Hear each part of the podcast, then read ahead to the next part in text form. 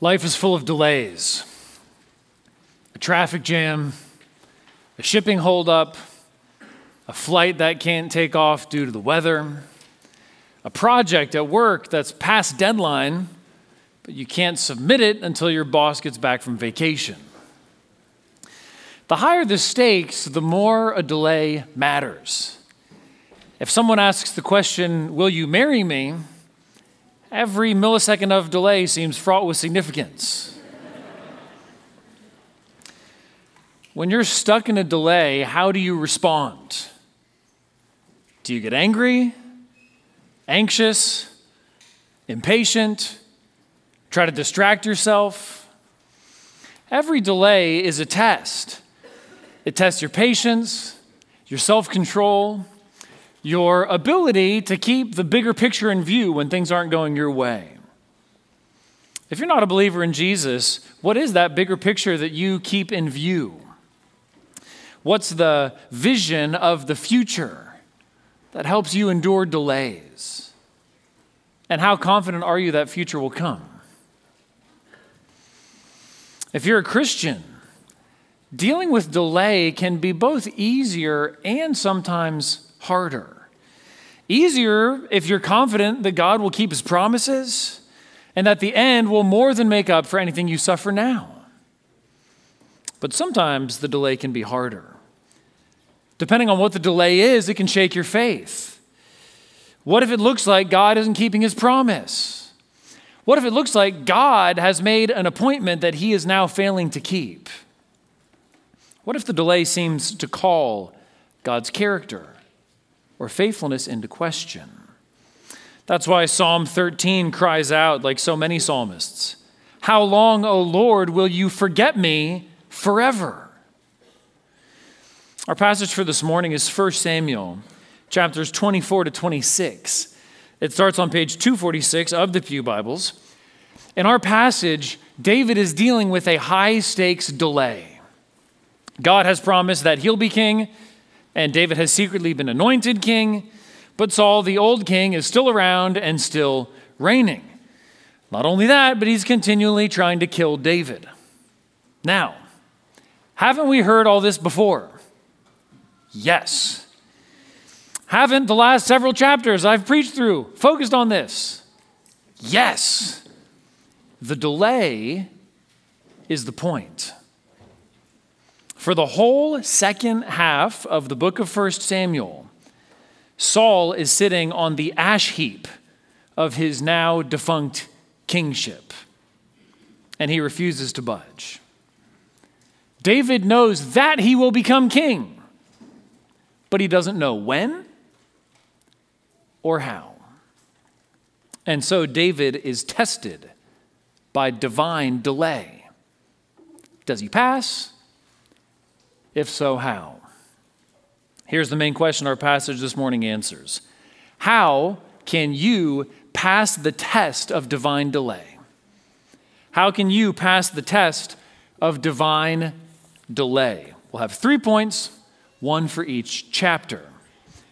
Point one on chapter 24 repay good for evil. How can you pass the test of divine delay? Repay good for evil. Look first at chapter 24, verses 1 to 7. When Saul returned from following the Philistines, he was told, Behold, David is in the wilderness of En Gedi. Then Saul took 3,000 chosen men out of all Israel and went to seek David and his men in front of the wild goats' rocks. And he came to the sheepfolds by the way, where there was a cave, and Saul went in to relieve himself. Now David and his men were sitting in the innermost parts of the cave. And the men of David said to him, Here is the day of which the Lord said to you, Behold, I will give your enemy into your hand, and you shall do to him as it shall seem good to you. Then David arose and stealthily cut off a corner of Saul's robe. And afterward, David's heart struck him because he had cut off a corner of Saul's robe. He said to his men, The Lord forbid that I should do this thing to my Lord, to the Lord's anointed, to put out my hand against him, seeing he is the Lord's anointed. So David persuaded his men with these words and did not permit them to attack Saul. And Saul rose up and left the cave and went on his way. In Saul's continued hunt for David to kill him, Saul's intelligence reports have led him right to David's hiding place. And so he goes in with this large squadron of 3,000 elite warriors to try to hunt down David. Saul goes into a cave for a personal pit stop, not knowing that that's exactly where David is hiding. David's men take this as a sign from God. Now's your chance. Take out Saul and take the throne. David's men call this providence.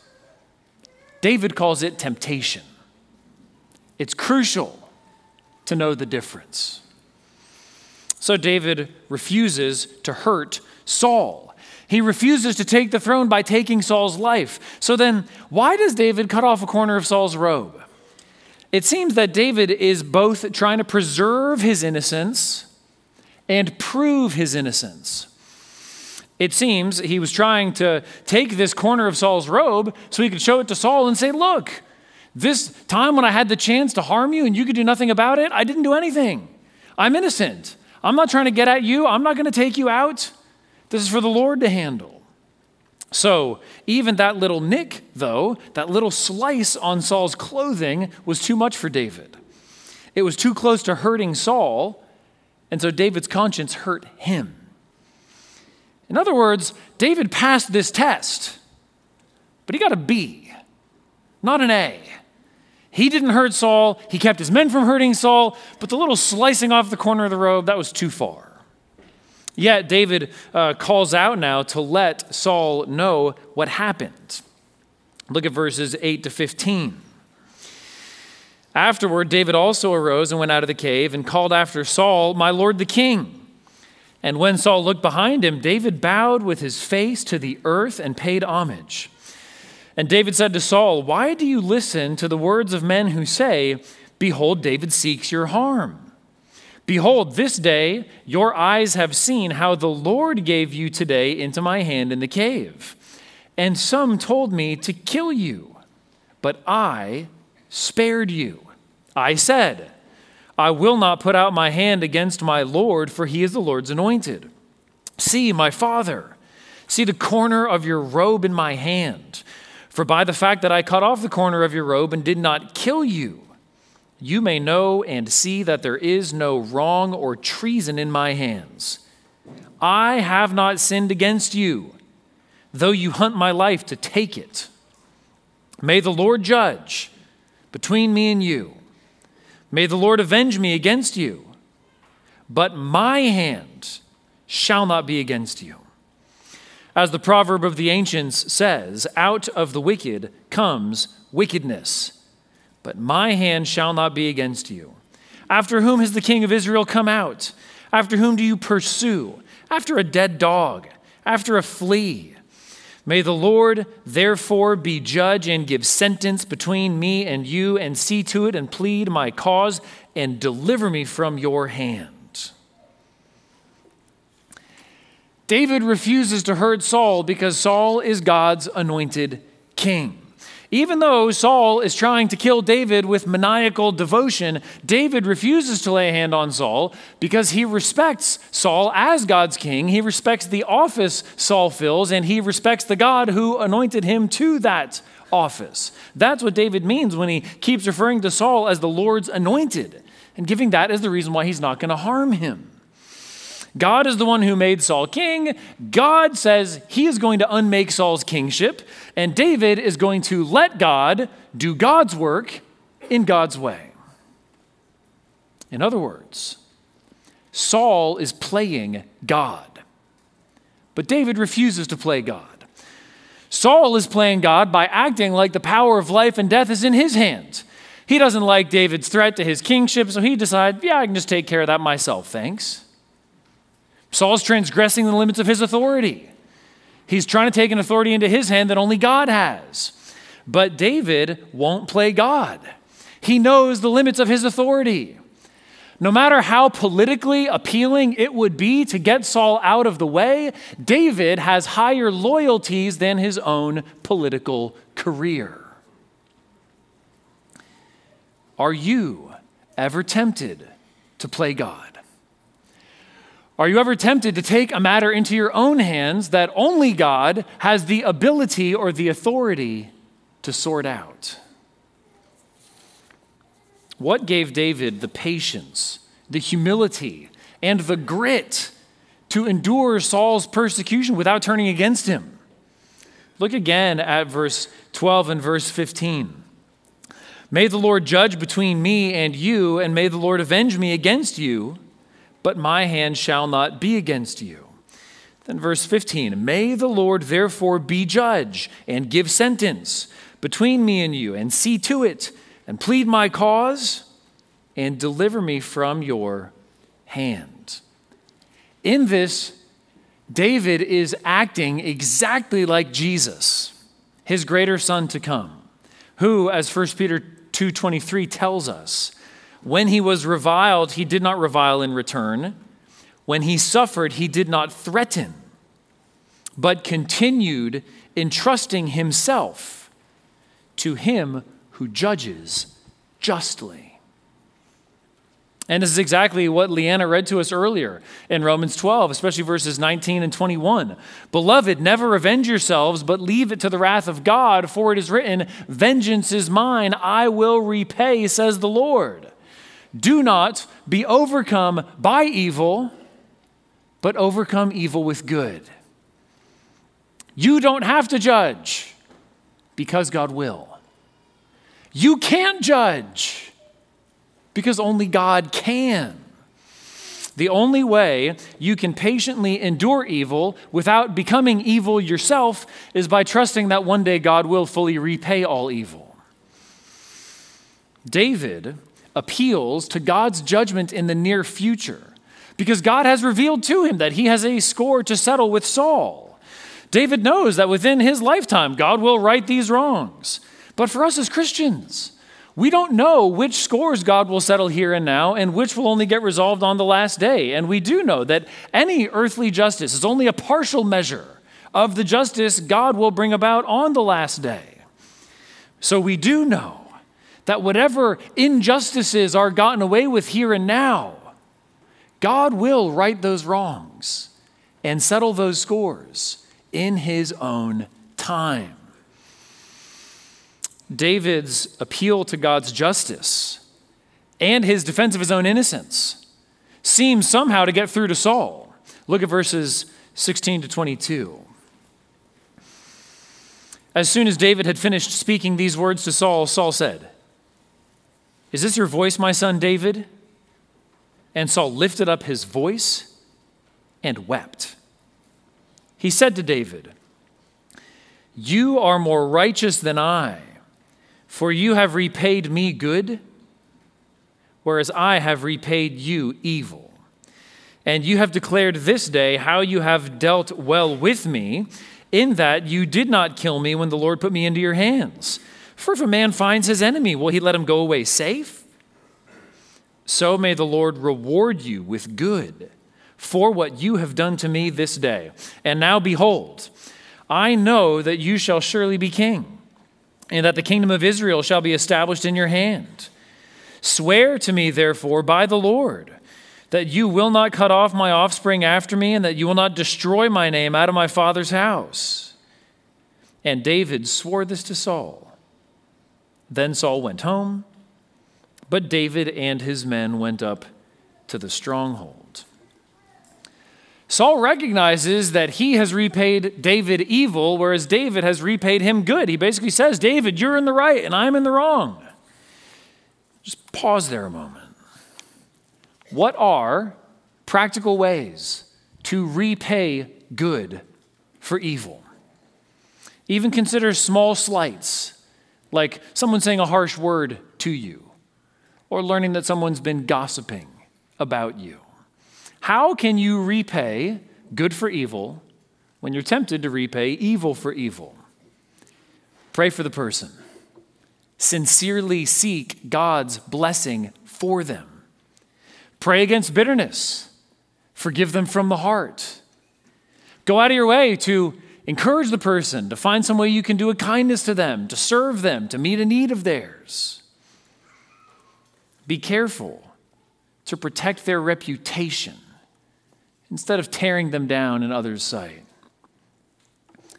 Who are you tempted to repay with evil? And how can you do them good instead? In verse 20, Saul makes a significant confession. And now, behold, I know that you shall surely be king, and that the kingdom of Israel shall be established in your hand. It took him long enough, but Saul finally acknowledges that David will be king. And he asks David to remember him in mercy when he comes in his kingdom. Then Saul leaves and goes back to his royal court. And David continues hiding out in the wilderness. But God has more to teach both Saul and David. Point two on chapter 25 receive wisdom over folly. How can you pass the test of divine delay? Receive wisdom over folly. Look first at verses 1 to 13 of chapter 25. Now Samuel died, and all Israel assembled and mourned for him, and they buried him in his house at Ramah. Then David rose and went down to the wilderness of Paran. And there was a man in Maon whose business was in Carmel. The man was very rich. He had 3,000 sheep and a 1,000 goats. He was shearing his sheep in Carmel. Now, the name of the man was Nabal, and the name of his wife Abigail. The woman was discerning and beautiful, but the man was harsh and badly behaved. He was a Calebite. David heard in the wilderness that Nabal was shearing his sheep. So David sent ten young men, and David said to the young men, Go up to Carmel, and go to Nabal and greet him in my name. And thus you shall greet him. Peace be to you, and peace be to your house, and peace be to all that you have. I hear that you have shearers. Now your shepherds have been with us, and we did them no harm, and they missed nothing all the time they were in Carmel. Ask your young men, and they will tell you. Therefore, let my young men find favor in your eyes, for we come on a feast day. Please give whatever you have at hand to your servants and to your son, David. When David's young men came, they said all this to Nabal in the name of David, and then they waited. And Nabal answered David's servants Who is David? Who is the son of Jesse? There are many servants these days who are breaking away from their masters. Shall I take my bread and my water and my meat that I have killed for my shearers and give it to men who come from I do not know where? So David's young men turned away and came back and told him all this. And David said to his men, Every man strap on his sword. And every man of them strapped on his sword. David also strapped on his sword. And about 400 men went up after David, while 200 remained with the baggage. Here, David makes a reasonable request for hospitality.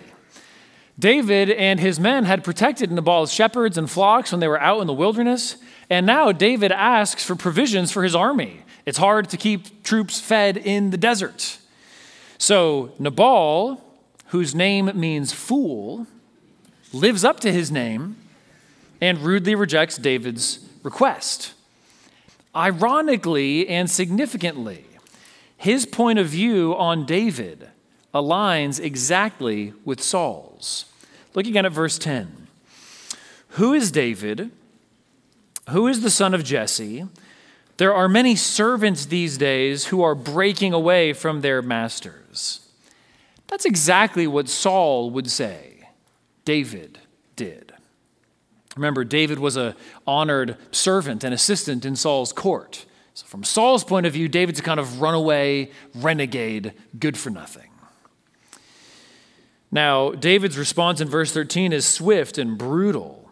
He immediately declares war on Nabal and his entire household, and he is going to personally execute the slaughter. So, when David received evil from Saul, he repaid it with good. But when David received evil from Nabal, he immediately resolved to repay it with overwhelming evil. David, so far, is failing the test of a realm transfer, a lateral move. Can he take the lesson he learned with Saul and apply it in a different set of circumstances? If you think you've mastered a certain spiritual lesson, just wait until God sends you a different set of circumstances that try that same thing from a slightly different angle. You've mastered contentment in being single, and then you lose your job. You've overcome anger at someone who hurt you, but then a conflict flares up with your roommate. One of the ways God tests you is by seeing whether you can learn the same lesson more deeply. Not moving on to something else altogether, but going one layer deeper down in the same direction. Lord, I thought I was done with contentment. Nope. Lord, I thought I was done with patience. No, sorry. Lord, I thought I was done with having to deal with these conflicts and anger and, you know, locking horns with other people. Yeah. We're all works in progress. We're all going to stay works in progress. And sometimes the test the Lord sends you is to learn the same lesson you just thought you got done learning. So, as of verse 13, David has his heart set on slaughter. But thankfully, David is not the only one making plans. Look at verses 14 to 22. But one of the young men told Abigail, Nabal's wife, Behold, David sent messengers out of the wilderness to greet our master, and he railed at them. Yet the men were very good to us, and we suffered no harm, and we did not miss anything when we were in the fields, as long as we went with them. They were a wall to us, both by night and by day, all the while we were with them keeping the sheep. Now, therefore, know this and consider what you should do. For harm is determined against our master and against all his house and he is such a worthless man that one cannot speak to him. Then Abigail made haste and took 200 loaves and two skins of wine and five sheep already prepared and five seahs of parched grain and a 100 clusters of raisins and 200 cakes of figs and laid them on donkeys. And she said to her young men, Go on before me. Behold, I come after you. But she did not tell her husband Nabal. And as she rode on the donkey and came down under cover of the mountain, behold, David and his men came down toward her, and she met them. Now, David had said, Surely in vain have I guarded all that this fellow has in the wilderness, so that nothing was missed of all that belonged to him. And he has returned me evil for good. God do so to the enemies of David, and more also, if by morning I leave so much as one male of all who belong to him. Abigail is one of my favorite characters in Scripture. Courageous, bold, wise, humble, risk taking. How can you not love her? Abigail is living proof that submission does not mean passivity. Abigail is also living proof that submission doesn't mean either following an authority into sin or simply sitting by while those in authority make a hash of things. She hears of the idiocy that David is planning in response to Nabal's idiocy, and she resolves to remove idiocy from the premises. She takes a big, bold risk in order to save a whole bunch of lives. And to try to save David from committing a whopper of a sin. Brothers and sisters, pray that our church would be filled to bursting with Abigails. We've already learned of a few of them in our own church's history from Caleb's Core Seminar, like Celestia Ferris, who founded the prayer meeting and the Sunday school that eventually grew into our church, or the two little girls in that Sunday school who went from brickyard to brickyard asking for free donations of bricks to help build our church's first chapel. And broader church history is filled with examples of Abigails like this, who either prevented much harm or accomplished much good by their shrewd and bold initiative. One was Selina, Countess of Huntingdon, who was the widow of a duke in 18th century England. She used her wealth and influence to build 64 chapels and have evangelical pastors appointed to lead congregations in those churches. She also founded at her own expense a seminary in Wales in 1768 for training ministers of the gospel. Pray for more of that kind of bold, shrewd, wise initiative. Pray that we would rightly honor and celebrate that kind of thing among our sisters in the congregation, that we would hold up good models of it, like Scripture does here with Abigail, that we can all rejoice in and learn from together. Back to our passage. That's just the setup. That's just the beginning of her action. What does Abigail do once she meets David? Look at verses 23 to 31. When Abigail saw David, she hurried and got down from the donkey and fell before David on her face and bowed to the ground. She fell at his feet and said, On me alone, my Lord, be the guilt. Please let your servant speak in your ears and hear the words of your servant. Let not my Lord regard this worthless fellow Nabal, for as his name is, so is he. Nabal is his name, and folly is with him. But I, your servant, did not see the young men of my Lord whom you sent.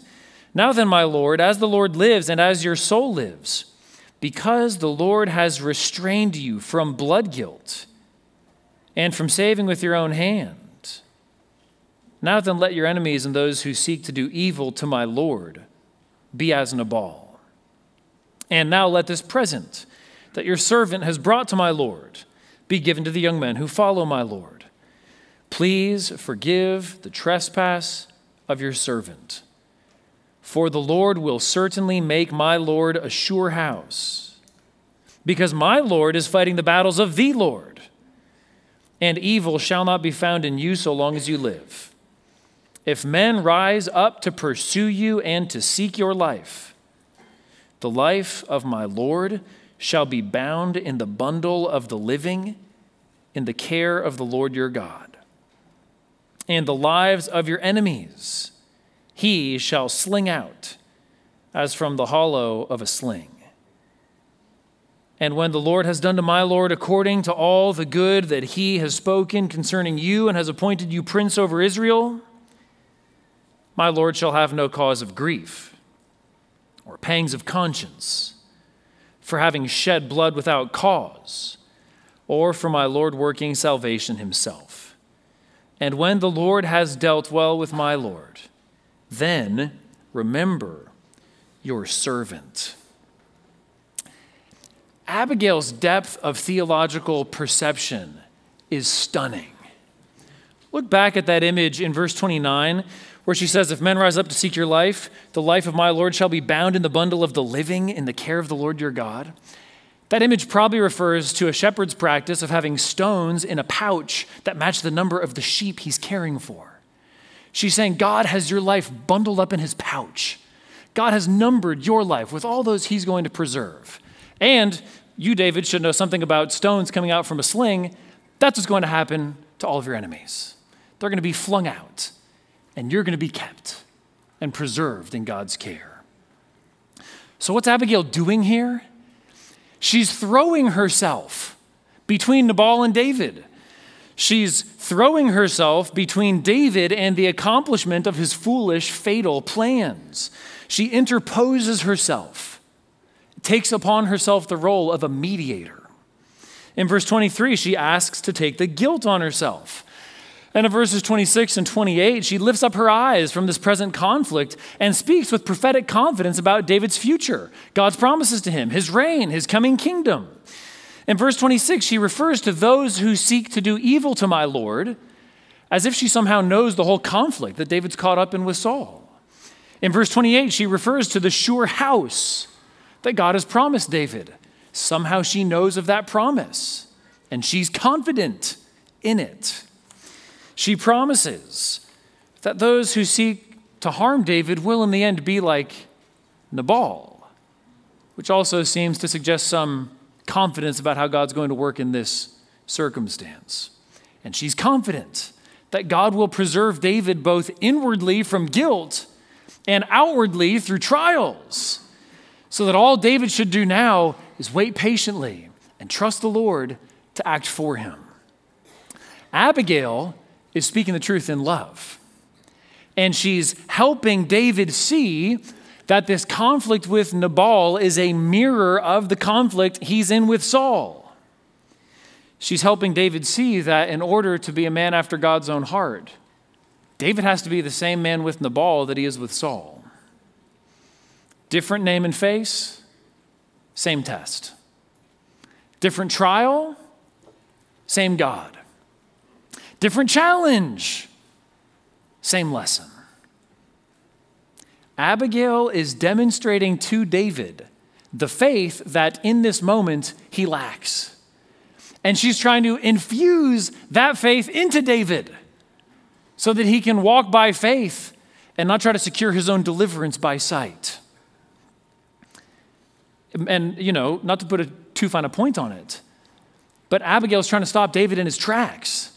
He has 400 military men with him. He himself is wearing a sword, and she gets right up in his face. When David sits down on his throne, does he really want his hands stained with innocent blood? She's appealing to his conscience. When he begins his reign, does he want to be haunted by regret? Verse 31 if David listens to Abigail, he will have no cause of grief or pangs of conscience for having shed blood without cause or for my Lord working salvation himself. In other words, if David listens to Abigail, he will not be guilty of playing God.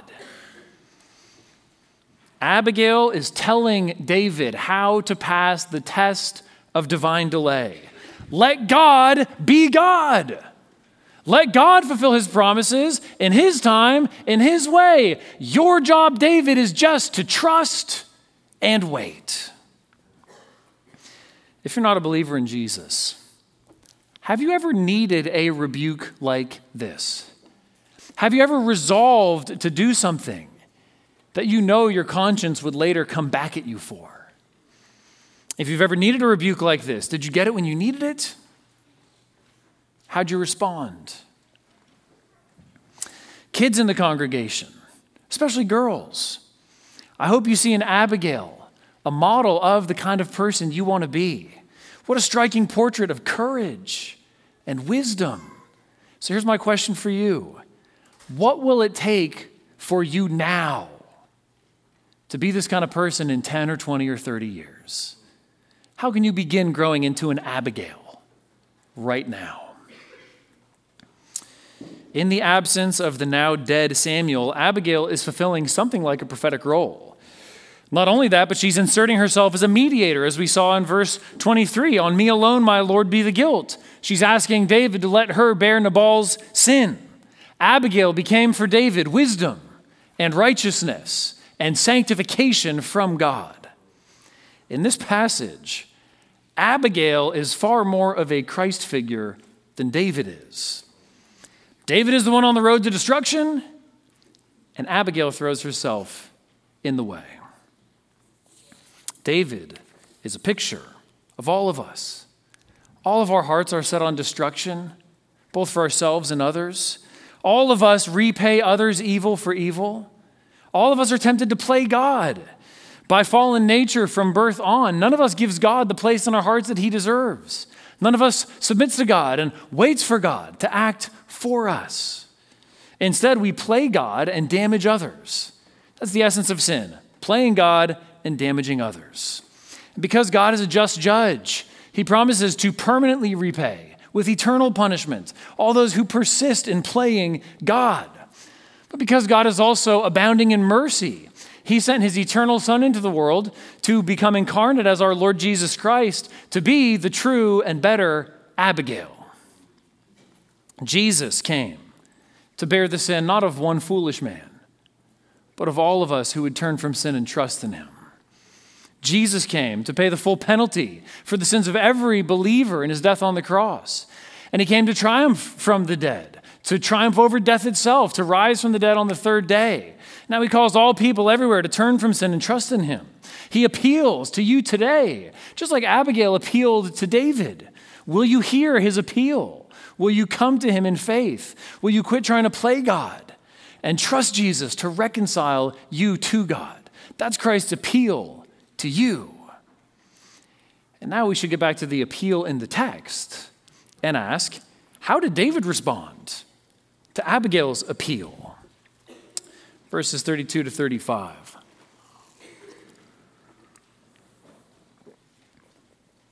And David said to Abigail, Blessed be the Lord, the God of Israel, who sent you this day to meet me. Blessed be your discretion, and blessed be you who have kept me this day from blood guilt and from working salvation with my own hand. For as surely as the Lord, the God of Israel, lives, who has restrained me from hurting you, unless you had hurried and come to meet me, truly by morning there had not been left in Nabal so much as one male. Then David received from her hand what she had brought him, and he said to her, Go up in peace to your house. See, I have obeyed your voice, and I have granted your petition. David recognizes his sin and turns from it. David recognizes God's mercy and celebrates it. And he sees in Abigail an embodiment of God's goodness. And so he blesses her, blesses the wisdom and discretion God's given her. He praises her for throwing herself in front of his way. As one commentator put it, it is a mark of sincere and genuine godliness to be not less thankful for being kept from sinning than for being rescued from suffering. Abigail's godly roadblock works. David wakes up, comes to his senses, and goes the other way. How often does God show us kindness? By frustrating our sinful purposes. As Dale Ralph Davis has said, what loving hands construct the roadblocks to our foolishness? What mercy sends frustration to our purposes? What kindness builds hindrances in our path? A wise rebuke is an undeserved mercy. So if you're in a position to give a rebuke, don't underestimate the momentous good that a single well aimed challenge can do. You never know how much good might come, you never know how much harm might be prevented by a single verbal arrow aimed right at the heart brothers and sisters, as members of CHBC, pray for the courage to deliver a rebuke like this, and pray for the humility to receive it. Pray to be a person who can both give and receive timely wisdom in high stakes circumstances. Labor to become the kind of person who can deliver hard truths with soft words and a soft tone. To do that, you have to both study God's word, study your own heart, and study the person you're talking to. Study God's word, study your own heart, and study the person you're trying to address. And also labor to become the kind of person whose armor can be easily pierced with arrows of truth spoken in love. Now, what happened once David agreed to overlook the offense? God took care of him. Look at verses 36 to 44. And Abigail came to Nabal, and behold, he was holding a feast in his house, like the feast of a king. And Nabal's heart was merry within him, for he was very drunk. So she told him nothing at all until the morning light. In the morning, when the wine had gone out of Nabal, his wife told him these things, and his heart died within him, and he became as a stone. And about ten days later, the Lord struck Nabal, and he died. When David heard that Nabal was dead, he said, Blessed be the Lord, who has avenged the insult I received at the hand of Nabal and has kept back his servant from wrongdoing. The Lord has returned the evil of Nabal on his own head. Then David sent and spoke to Abigail to take her as his wife. When the servants of David came to Abigail at Carmel, they said to her, David has sent us to you to take you to him as his wife. And she rose and bowed with her face to the ground and said, Behold, your handmaid is a servant to wash the feet of the servants of my Lord. And Abigail turned and rose and mounted a donkey, and her five young women attended her she followed the messengers of David and became his wife. David also took Ahinoam of Jezreel, and both of them became his wives. Saul had given Michal, his daughter, David's wife, to Palti, the son of Laish, who was of Gallim. Back in verses 36 and 37, Abigail waits until Nabal is in a fit state to tell him about his brush with death and how she alone saved him and all the people of their household. When she told him, he died within. A heart attack, a stroke, who knows? But the point is, God brought him low. And in just 10 days, God brought him all the way down. In only 10 days, God did for David what David had foolishly set out to do for himself. So David is kept from guilt, Nabal is judged for his sin, and Abigail gets a serious husband upgrade. There it is. Obviously, there's the issue of David taking a second wife here. Uh, the, New, the Old Testament itself in Deuteronomy 17 says kings shouldn't take multiple wives. Uh, David, we learn in verse 44 that David was actually wifeless when he meets Abigail. He, he had married Michal, Saul's daughter, but Saul had given her away to another man as a kind of political power play, presumably to remove that connection with the kind of royal household. So David is, David lacks a wife, has no wife when he meets Abigail. Uh, there's much more we could say here, questions to raise, how righteous, how unrighteous, what's going on here, who's, you know, who has any say in any of this stuff. But we should move on. We have a whole other chapter to cover. Point three, chapter 26. How can you pass the test of divine delay? Refuse worldly gain and wait for your reward. Refuse worldly gain and wait for your reward. Look at chapter 26, verses 1 to 5.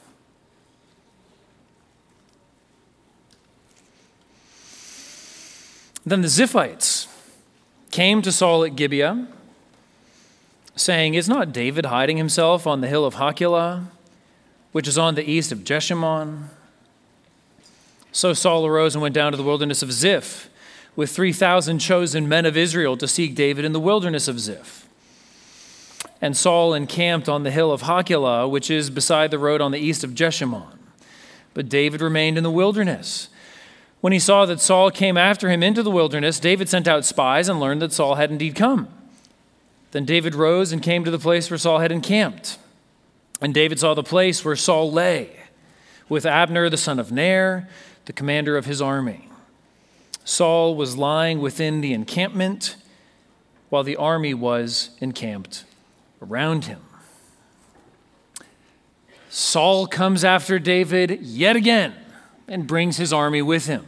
Saul's recognition of David's right to the throne back in chapter 24 was apparently not enough to end his murderous intent. So Saul sets up camp on a hill facing where David is, and David goes out to check and see is this really Saul? What's happening? And then David comes up with another plan to try to prove his innocence to Saul. Look at verses 6 to 12. Then David said to Ahimelech the Hittite and to Joab's brother Abishai, the son of Zeruiah, Who will go down with me into the camp to Saul? And Abishai said, I will go down with you. so David and Abishai went to the army by night.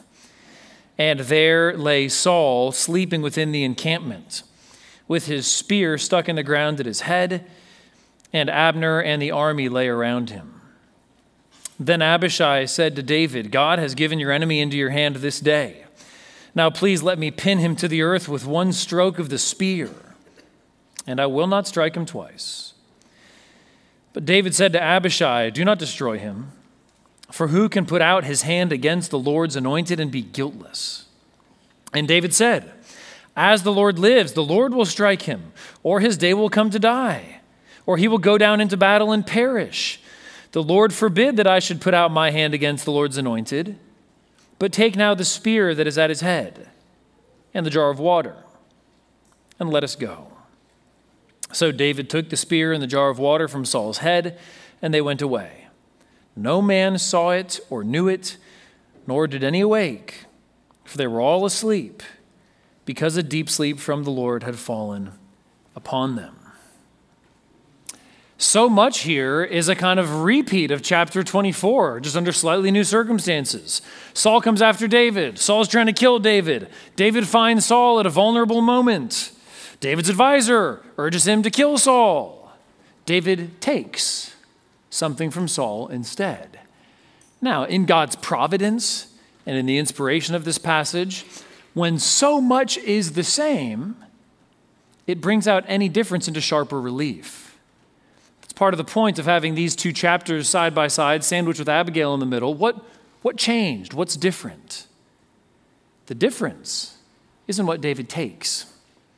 He takes Saul's spear, that is, his personal military strength. And he takes Saul's water, that would have sustained him and kept him going in the heat of battle. What David is doing is, in a sense, disarming Saul, but he steers clear of Saul's person. David is even more restrained than he was in chapter 24. He's even more self controlled. He's even more careful not to give Saul or anyone else a reason to think he would take the throne by force. And the message he sends is even clearer and more powerful. Here we see the fruit of Abigail's rebuke. It seems to have made a lasting difference in David's character. In chapter 24, David passed the test, but he only got a B. Now, here in chapter 26, he passes the same test and gets an A. And he did it with the Lord's help. Verse 12 tells us that God is at work behind the scenes. No one woke up in order to capture David in the middle of the night because God kept them all in a deep sleep. Now, in verses 13 to 16, David lets Saul and Saul's protector know what they've just let happen. Then David went over to the other side and stood far off on the top of the hill with a great space between them. And David called to the army and to Abner the son of Ner, saying, Will you not answer, Abner? Then Abner answered, Who are you who calls to the king? And David said to Abner, Are you not a man who is like you in Israel? Why then have you not kept watch over your lord the king? For one of the people came in to destroy the king your lord.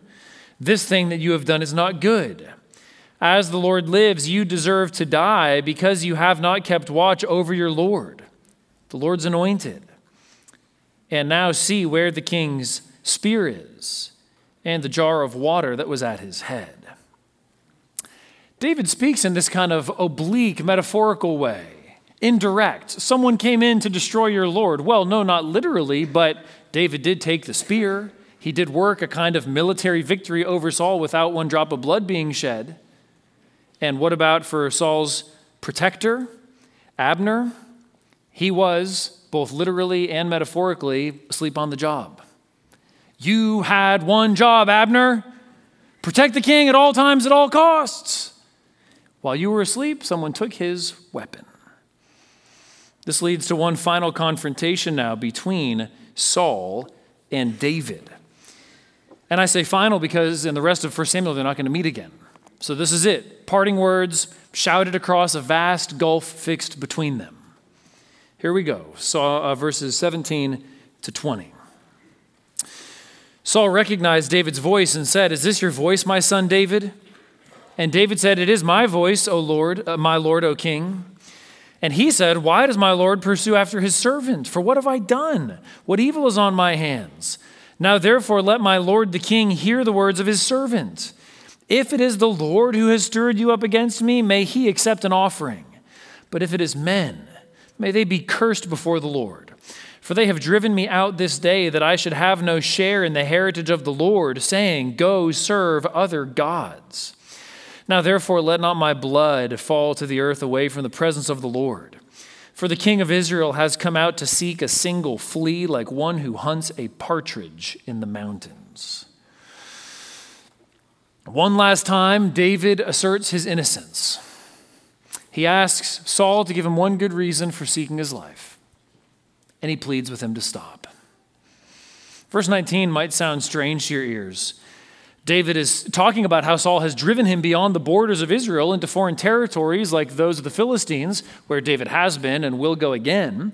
But why does he say in verse 19 that the people who have driven him out, uh, that he should have no share in the heritage of the Lord, are saying, Go serve other gods?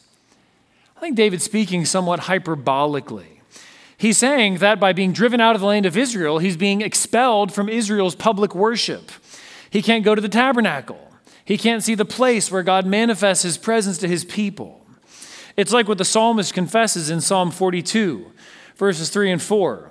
My tears have been my food day and night, while they say to me all the day long, Where is your God?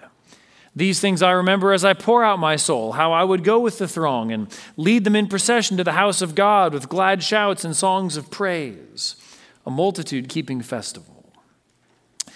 And being excluded from the land and the sanctuary, David is being excluded from the public, visible signs of God's presence with his people. His persecution had spiritual consequences. Now, there's one final exchange between Saul and David, and it's a significant window into both their characters. Look first at verse 21. Then Saul said, I have sinned. Return, my son David for I will no more do you harm. Because my life was precious in your eyes this day, behold, I have acted foolishly and have made a great mistake. Not all remorse is repentance. Not all verbal expressions of repentance express genuine repentance. Should David believe what Saul is saying? Of course not. On some level, Saul recognizes that he's in the wrong and he says so. David's righteous refusal to hurt Saul has gotten through. Do not be overcome by evil, but overcome evil with good. David's good has overcome Saul's evil. There's some kind of change on Saul's part, some recognition of being in the wrong, but it's not real repentance. Saul entreats David to return, to come on back. But David's too wise for that. Real repentance demonstrates itself in deeds, not just words. Real repentance has roots in the heart, and its fruits are actions. Real repentance is sustained over time in a different direction of life. Repentance is not a magic formula of words that, if you simply say it out loud, will absolve you from all consequences of your actions. Saul here is not an example of repentance, but false repentance. So, how does David respond? Starting in verse 22, you'll notice that he doesn't return to Saul. He doesn't take a step nearer to Saul. He doesn't give any ground to Saul. He doesn't ask Saul for anything. He doesn't give Saul any chance to get his hooks back into him again. Starting in verse 22 through verse 25. And David answered and said, Here is the spear, O king. Let one of the young men come over and take it. The Lord rewards every man for his righteousness and his faithfulness. For the Lord gave you into my hand today, and I would not put out my hand against the Lord's anointed. Behold, as your life was precious this day in my sight, so may my life be precious in the sight of the Lord. And may he deliver me out of all tribulation. Then Saul said to David, Blessed be you, my son David. You will do many things and will succeed in them. So David went his way, and Saul returned to his place. From now on, David will have nothing to do with Saul. He will only have everything to do with the Lord. That's the substance of his final words to Saul. And we see in verse 23 that God gave David this opportunity to prove his innocence yet again, as a reward for his innocence. Because David is innocent, God gave him the chance to show it. And that was a kind of display of God's favor and faithfulness to him. Yet once more, he gets to show Saul and all concerned his true character. Yet once more, he gets to clear his name and his reputation out in public. That's what the Lord was doing here. You can think of the fulfillment of God's promises here like a dimmer switch. Throughout the whole kind of second half of 1 Samuel, the, the switch is slowly turning up. God promised David the kingship. God secretly anointed David king. Over time, David's begun to gather an army and get more supporters and more help, and more and more people are recognizing his kingship, like Saul's son Jonathan, or like Abigail, or like Saul himself uh, a chapter or two earlier. God is gradually showing more and more clearly whose side he's on. God enables David to disarm the sitting king. The lights in the room are steadily getting brighter. The dawn of David's kingship is drawing ever nearer. And David proves his faithfulness to the Lord, as he says in verse 24, by holding Saul's life precious in his sight. So he's saying, May God do to me what I've done to you. I've proved my faithfulness to the Lord by how I've treated you, and I know God's going to prove his faithfulness to me. David trusts Saul not at all, and he trusts the Lord completely. He asks for nothing from Saul and everything from the Lord. So here is what David models for us, especially in this final confrontation. You can put the lesson this way refuse to grasp at gain that God doesn't want for you, or in a way he wouldn't approve, or at a time he hasn't ordained. Instead, wait patiently for God to give you his reward in his time, in his way. Here, David is like Jesus in the wilderness in Matthew chapter 4, when Satan promises him a kingdom now and he refuses. David, like Jesus, embraced the path of suffering, then glory, humiliation before honor, endurance before reward. What type of gain are you tempted to grasp for? Getting money in some wrong way? Sinful pleasure? Career advance at a moral expense, advancing your reputation and outsourcing the cost to others, or sin as a pressure release from pain? What tempts you in terms of the wrong gain, or the wrong way, or the wrong time? Don't grasp for worldly gain. Instead, wait for God's reward. Like David, what can enable you to pass the test of divine delay? Confidence that the God who kept all his promises to David will keep all his promises to you. Conviction that God will right all the wrongs committed against you far better than you ever could. Humility to receive a rebuke when you're tempted to play God. And faith that one day faith will be sight, that all delays will be done and that when every delay is done, God's love will be your reward. Let's pray together. Heavenly Father, we pray that you would enable us to faithfully endure hardship through confidence in your promises. We pray that we would look to our Lord Jesus Christ, who did not revile in return, but instead suffered for us and gave us an example to follow. We pray that we would trust in your character and so be able uh, to glorify you amid hardship, suffering, and even persecution. We pray these things in Jesus' name. Amen.